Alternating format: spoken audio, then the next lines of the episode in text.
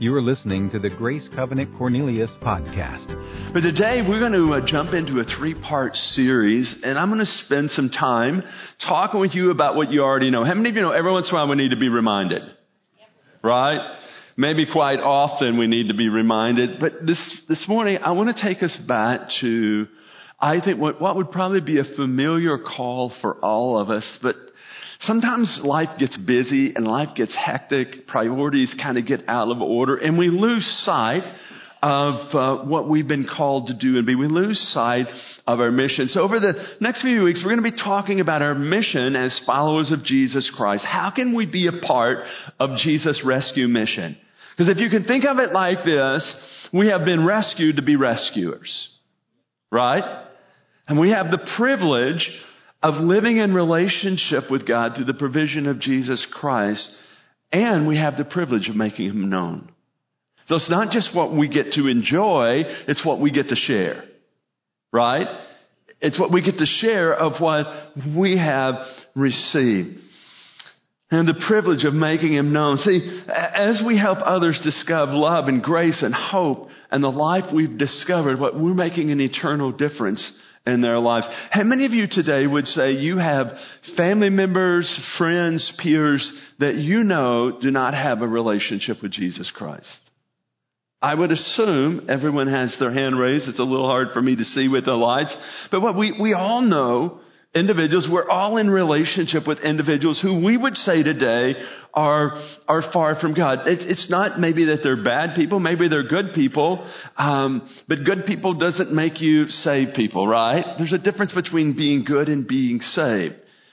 What, what do they need? They need a relationship with Jesus Christ. And so your privilege and my privilege is that we get to help lost people discover Jesus. What a mission.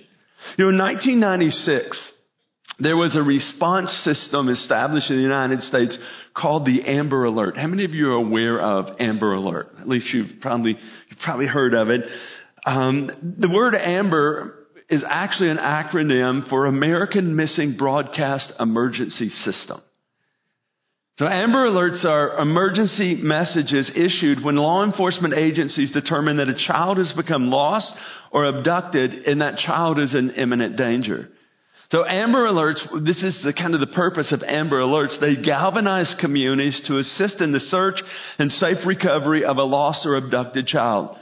Interesting, in nearly seven out of ten Amber Alert cases, children are successfully united to their parents. Pretty amazing. Matter of fact, from in the time frame from, from 2006 to 2014, 822 children have been rescued due to the effectiveness of the Amber Alert system. Now, I, as I was reflecting on this uh, Amber Alert system of, of search and recovery for lost children, I actually had a thought. And this was my thought. We need an Amber Alert system in the church where we're mobilizing the church, where we're mobilizing the Grace Covenant family to seek and search for the lost and help them discover relationship with Jesus Christ. Amber Alert. An Amber Alert in the church where we are sent out on this rescue mission, where we're sent out searching out those who are lost that they might be found. Matter of fact, in, in Luke 19:10, Jesus in his conversation with Zacchaeus, as we come to the end of that story, the scripture says, or Jesus said this, the Son of Man came to seek and save what is lost. To seek and save.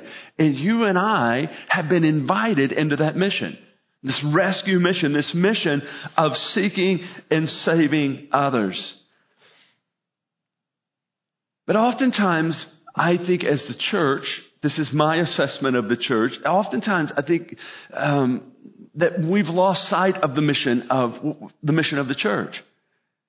See, the church doesn't exist to keep the saved people happy. If you were to read my emails that come in each week, you would think that's the purpose of the church.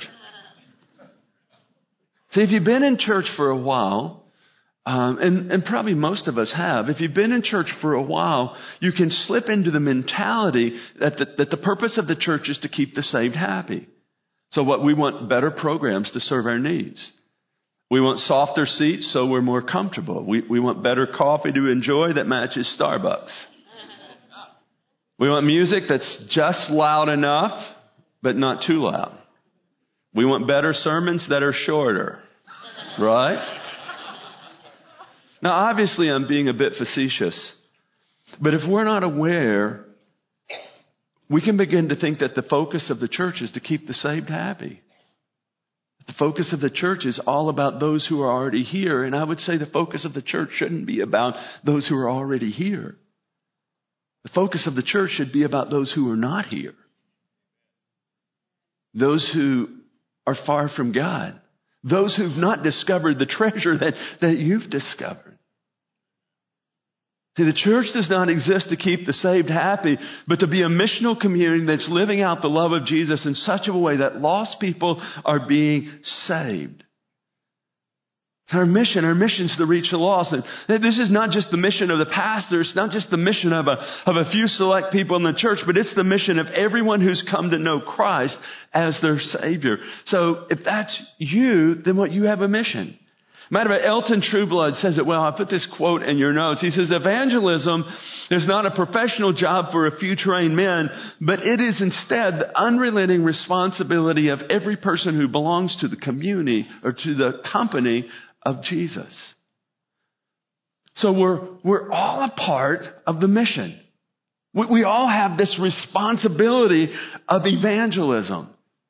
Now, this word evangelism has a tendency to intimidate people a bit. You hear the word evangelism and you think, well, that's someone else. That's not me. I'm not the evangelist. Uh, I don't, I don't do evangelism. I'm not wired for that. We, we, we, get intimidated. We get intimidated when we hear the word evangelism because there, we have these thoughts in our minds like the preacher out on the corner who's yelling at people. Or the individual who's going door to door with tracts, or the individual who's like debating with someone, and, and, that's the picture, that's the, that's the thought we have of evangelism, and we think, I don't do that. And, and we've, we've made evangelism something that's for someone else, not for us. Yet I would say, again, if you know Christ as your Savior, if you would identify, if you would self-identify as a follower of Jesus, then you have a mission, and here's the mission, it's to share the good news. Listen, evangelism, let me simplify evangelism for you. Evangelism is simply telling those who don't know. Really, it's that simple. It's taking what you know and sharing that with others. Evangelism is one beggar telling another beggar where to find bread. Evangelism, evangelism is living out the love of Jesus in such a way that you're positively impacting others and you're sowing seeds. Evangelism is as simple as telling your story about Jesus and how Jesus has impacted your life. So don't make it difficult and don't make it complicated. How many of you know when we think, when we make things difficult, we don't do them? Right? We make things difficult. We, don't, we run from it rather than running to it. Listen, don't make it difficult. Evangelism is simply this. It's, it's taking someone who doesn't know and telling them what, what you, what you do know. It's this mission that we've all been called to. We have, a, uh, we have a resource for you. Let me do just a quick infomercial. We have a resource for you beginning next Sunday, August 1, August 1, August 8, August 15, three Sundays running at 9.15 in room 220. Pastor Michelle is going to be sharing a class on help. I want to share my faith. So if you would say, hey, I need some encouragement, I need to, I need to move beyond this point of being intimidated, then I would encourage you, go check this class out. Pastor Michelle does a phenomenal job presenting this. She presented this class to a, a, group of about 30, 40 ladies, and they were all saying, hey, when is she going to teach that again? So I would encourage you, here's an opportunity. Beginning next Sunday morning, room 220, you can go to this class, uh, um, a resource to help you go a little bit deeper concerning how do I share my faith? How do, how do I tell the story about Jesus? But As we look to our text this morning in Matthew 28, we have Jesus speaking to the disciples. He's been crucified, he's been resurrected, he's getting ready to ascend to heaven. Before he ascends to heaven, he shares um, a mission statement, if you will, or he gives a commissioning to the disciples. And the commissioning is all about go. Go. Read with me what Jesus said to the disciples in Matthew chapter 28, beginning with verse 19. He says, therefore, go and make disciples. Notice the word go. If you have your own Bible, if it's one of our Bibles, don't do this. But if it's your own Bible, underline, double underline the word go. Notice what Jesus is saying here. Therefore, go and make disciples of all nations, baptizing them in the name of the Father, the Son, and the Holy Spirit, and teaching them to obey everything I've commanded you. And surely I am with you always to the very end of the age. From this passage, three quick observations. The first is this, is that this is, this is a command or a directive. This is not just an idea. Jesus was not just kind of sharing an idea with the disciples. This is not the great suggestion. This is the great commission. So Jesus is giving us a directive. Just as it was a directive to the early disciples who would have heard him speak these words, so it's still a directive for us today. Again, if you would self-identify as a follower of Jesus Christ, I'm telling you, Jesus says, here's a command I have for you. The second quick observation about this text, notice Jesus says to the disciples, you're to go, not to stay. You're to go. To go where? To go into the city, to go into the surrounding communities, to go into the nation. It wasn't a command to stay. Don't just stay and be happy together. No, he says, I, I, I want you to go. Don't stay in the safety of the building. I want you to go. And the third observation is that as, as we're to go and as we go, we're to make disciples. Now, to make disciples, you have to first introduce people to Jesus, right? That's, that's the first step to discipleship. Then we assist them in the growth process. But we're to go, we're to go and make disciples. In this passage, Jesus does not say that the whole world should go to church, but he did say that the whole church should go to the whole world. The whole church. All of us. We're to the whole world. And notice the emphasis here in this commissioning statement is is going. So as Christ followers, we should go live out the love of Jesus as we build relationship with others. Again, don't make it difficult. I think evangelism looks like this. I just go and live out the love of Jesus. I'm building relationship. I'm learning people's names. I'm learning their stories. I'm engaging in conversation. And I'm, I'm, expressing love. In Galatians chapter 5 verse 14, the scripture says the entire law is summed up in a single command, love your neighbor as yourself. And, and, and then in John 13, 34 and 35, Jesus says, a new command I've given you. As I have loved you, so you must love one another. And he goes on to talk about this is how the world will know that you're my followers by how you love. So we should go and what? Live out the love of Jesus. I think of the ministry happening at the Neighborhood Care Center. If you were to ask Manny, the director of the Neighborhood Care Center, what's the Neighborhood Care Center all about? This is what he would tell you. We're about loving people. And we do that through things like mentoring programs for children. We do that through Manna for Life as we're feeding families. We do that through Threads of Faith as they're helping children gather clothes as they're on their way back to school. But they're just living, they're building relationships and they're, and they're living out the love of Jesus in such a way that people are experiencing Jesus. So I think the first goal for us as a congregation is, is to go and live out the love of Jesus. We, we, we should also go and be representatives, representatives of Jesus so that people can experience Jesus. Just represent Jesus. What does it mean? It means you kind of live out the fruit of the Spirit when you go to work on Monday. You see someone in need and you, you stop to help them. You, you, we're, we're representing, we're representing Jesus. In 2 Corinthians chapter 5, verse 18, 19, and 20, listen to how this scripture reads. It says, all this is from God who reconciled us to himself through Christ. So you and I have been, rec- we've been brought into relationship with Christ. Notice what it says next. And now we've been given this ministry of reconciliation. That God was reconciling the world to himself in Christ, not counting men's sin against them. And he has committed to us, that's us, right? Don't make it someone else. It's us. He's committed to us what? The message of reconciliation. Notice we are therefore Christ's ambassadors.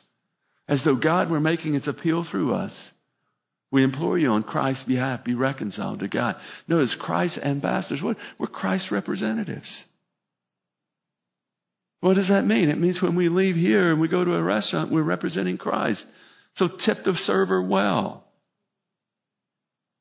Wherever the rest of this day takes you, what you, you're a representative, you're an ambassador of Christ. So we go, what? We go representing Christ. As Christ follows, we should also go and do good deeds that open people's hearts to Jesus. In Matthew 5:16, Jesus said, "In the same way, let your light shine before men, that they may see your good deeds and praise your Father in heaven." So, so what are good deeds? It's really any action that serves others, that encourages others, that impacts others. It can be as simple as cutting someone's yard, sharing a meal with them, um, helping them at a place of need. I mean, again, it's really simple. Just you, you, see an opportunity and you step into it. And in that, what people experience Jesus through your life, through your good deeds. And what is that? That's evangelism. It's people experiencing Jesus through your life. As Christ followers, we should, we should also go and live such a contagious faith that others are attracted to Jesus. In other words, we should live out our relationship with Christ in, in such a way that other people see us and they say, I want what you have. Now, if you're going and you're being grumpy and grouchy and you got a negative attitude, then listen, nobody going to want what you got. Right? I've seen some folks before, and you know, they all come to the later service. None of them come to this service, but I've seen some folks before, and I'm thinking, I don't want what they got. I don't know what it is, but man, it doesn't, it doesn't sour their lives. Yeah, I think we should so live a contagious faith that people see the joy and the excitement and the hope. And they would say, Man, I don't know what you got, but I want some of it. Where can I get it? That's what happened in the early church. Listen how this is recorded in Acts chapter 2. Listen how the scripture reads. It says, Every day, they, this was the believers, every day they continued to meet together in the temple courts they broke bread in their homes and together with glad and sincere hearts, they were praising God. They were having a party. They were enjoying the favor of all the people. And notice the Lord added to their number daily those who were being saved. I think people saw what was happening and they said, man, I want in on that. I want some of that. But they were just living this contagious faith. And individuals were attracted but we want to go and live a contagious faith that, that attracts others as we're living out our mission. So again, don't make it difficult. You're just representing Jesus. Matter I want you to listen as Pam Wagner tells her story of how evangelism just kind of naturally happens.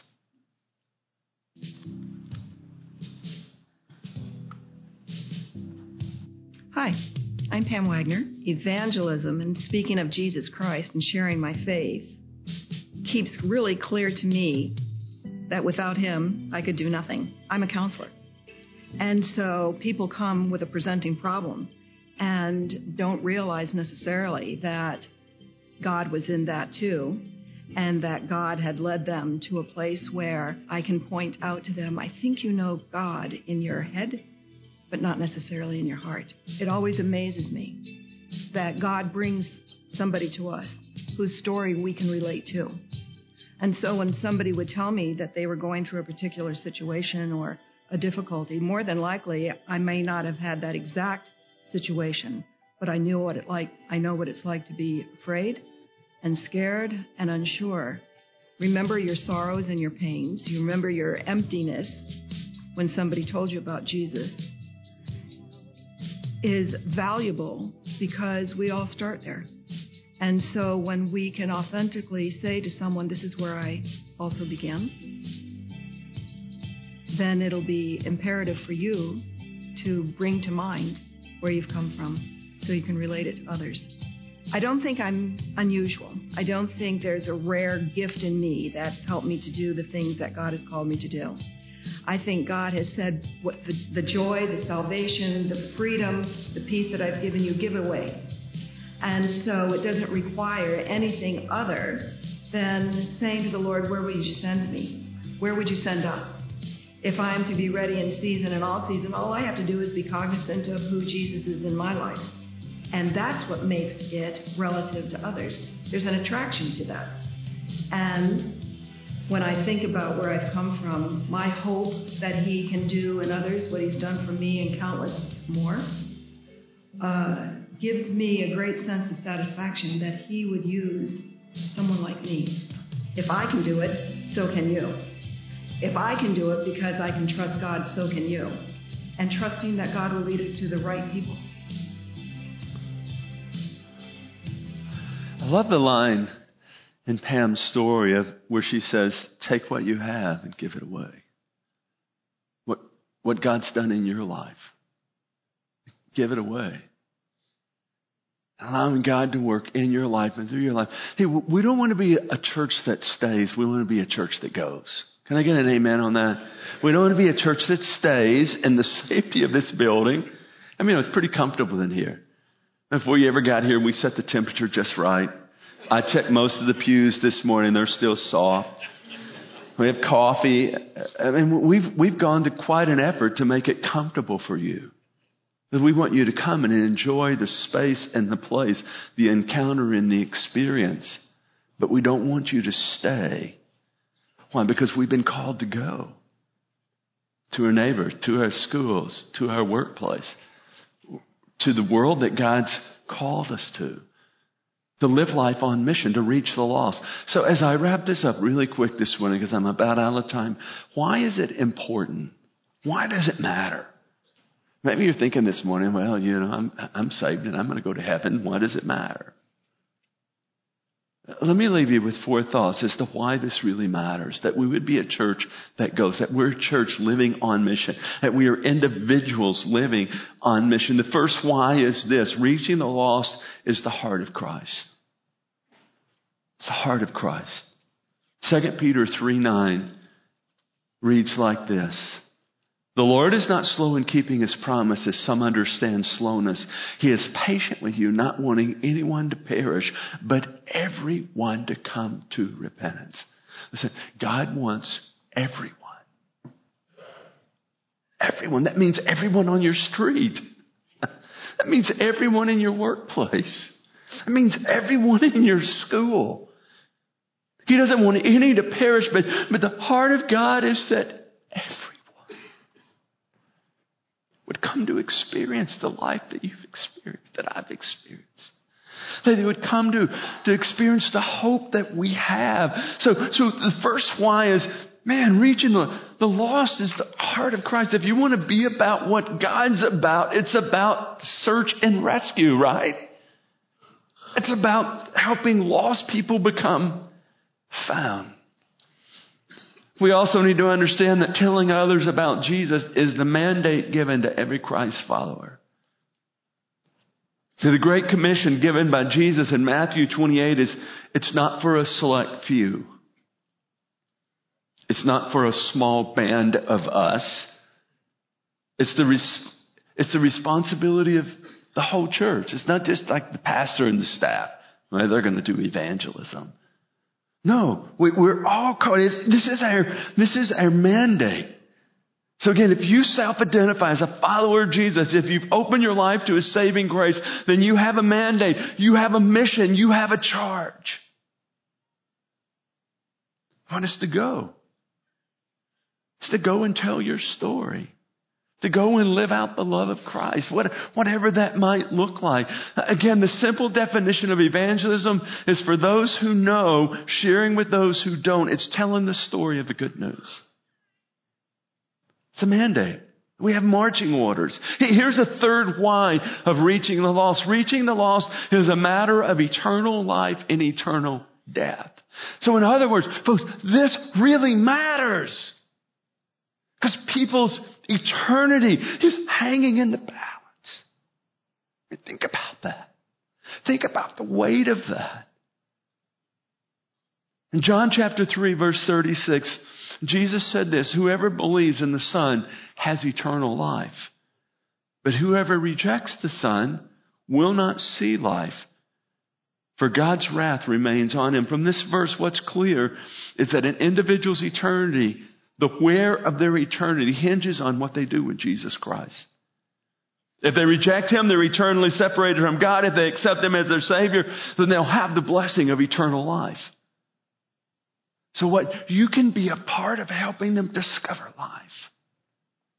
See, telling others how they can have eternal life is the greatest thing you can do for them. Listen, if your neighbor, if your neighbor had cancer and you knew the cure, it would be criminal to withhold that life-saving information. Even worse, even worse is to keep the secret is to keep secret the way to forgiveness, and purpose, and peace, and eternal life. Listen, we have the greatest news in the world, and sharing it is the greatest blessing. It's the greatest kindness we can show to anyone. Listen, no matter, no matter how successful and contented people appear to be without Christ, they're hopelessly lost and they're headed for eternal separation from God. We need to do all we can to reach the lost, but their eternity's hanging in the balance. And I think here's the final why. The final why of reaching the lost is that your mission gives your life meaning. Your mission, the mission that Christ has given us, gives your life meaning. It was William James who said the best use of your life is spending it for something that outlasts it. The best use of your life is spending it in a way that outlasts it. Listen, the truth, the truth is that only the kingdom of God is going to last. Everything else will eventually perish. I mean, if you think about it, so many things that we pursue and so many things that we become consumed by are temporal, right? I mean, we chase jobs, we chase titles, we chase promotions, we chase stuff. Now, none of that in and of itself is inherently bad, but it won't last. Let me tell you what will last. What will last and what will make an eternal difference is your life on mission. And it's this that gives your life meaning. Listen, there's people on this planet whom only you will be able to reach. God's placed you in that specific place and He's given you a, a, specific wiring that's going to enable you to connect with someone and you're going to be able to share the hope of the gospel with them. And think about this. If just one person, if just one person will be in heaven because of your life, then your life will make a difference for all eternity. So start looking around at your personal mission field and pray, God, who have you put in my life for me to tell Jesus about? Who have you put in my life that I might be able to share the hope of the gospel with? So choose to live your life on mission. When my wife and I lived up on the farm in Troutman, we lived there for 15 years. We have a neighbor at the end of the gravel road who was not a follower of Jesus. Great family, but there was just no interest. No interest. I tried several times to kind of have a conversation, and there was just there was not an openness. So for 15 years, uh, we just tried to be good neighbors.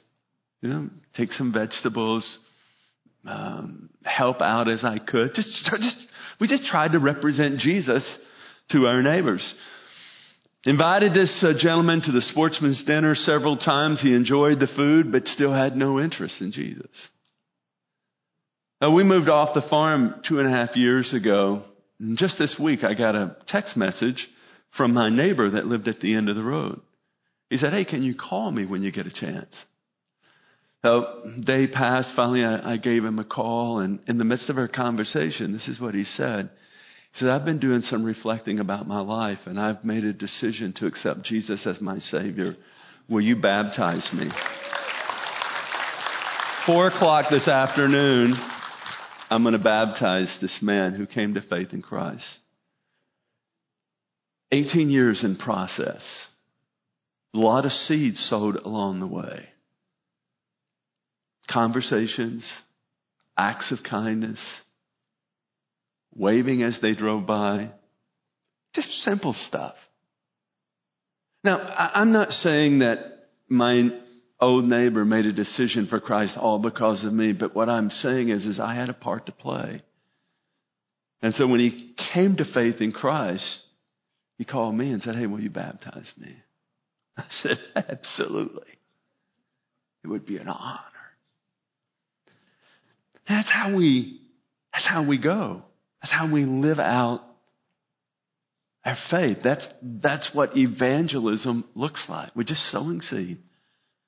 Loving on people. We're being kind. At times, we're sharing scripture. And at some point, you have to, you have to share the good news, right? At some point, you have to tell people how they can be saved. And my challenge to you this morning is let's be those who go and live our lives on mission. Let's be, go, let's be those who go and represent Jesus, sharing the hope of the gospel. And who knows how it might eternally impact their lives. And this is what we're going to do this morning as we conclude. If you would take your sermon notes, I'm going to give you 23 seconds to write down the name of five individuals that you know today who you would say are far from God.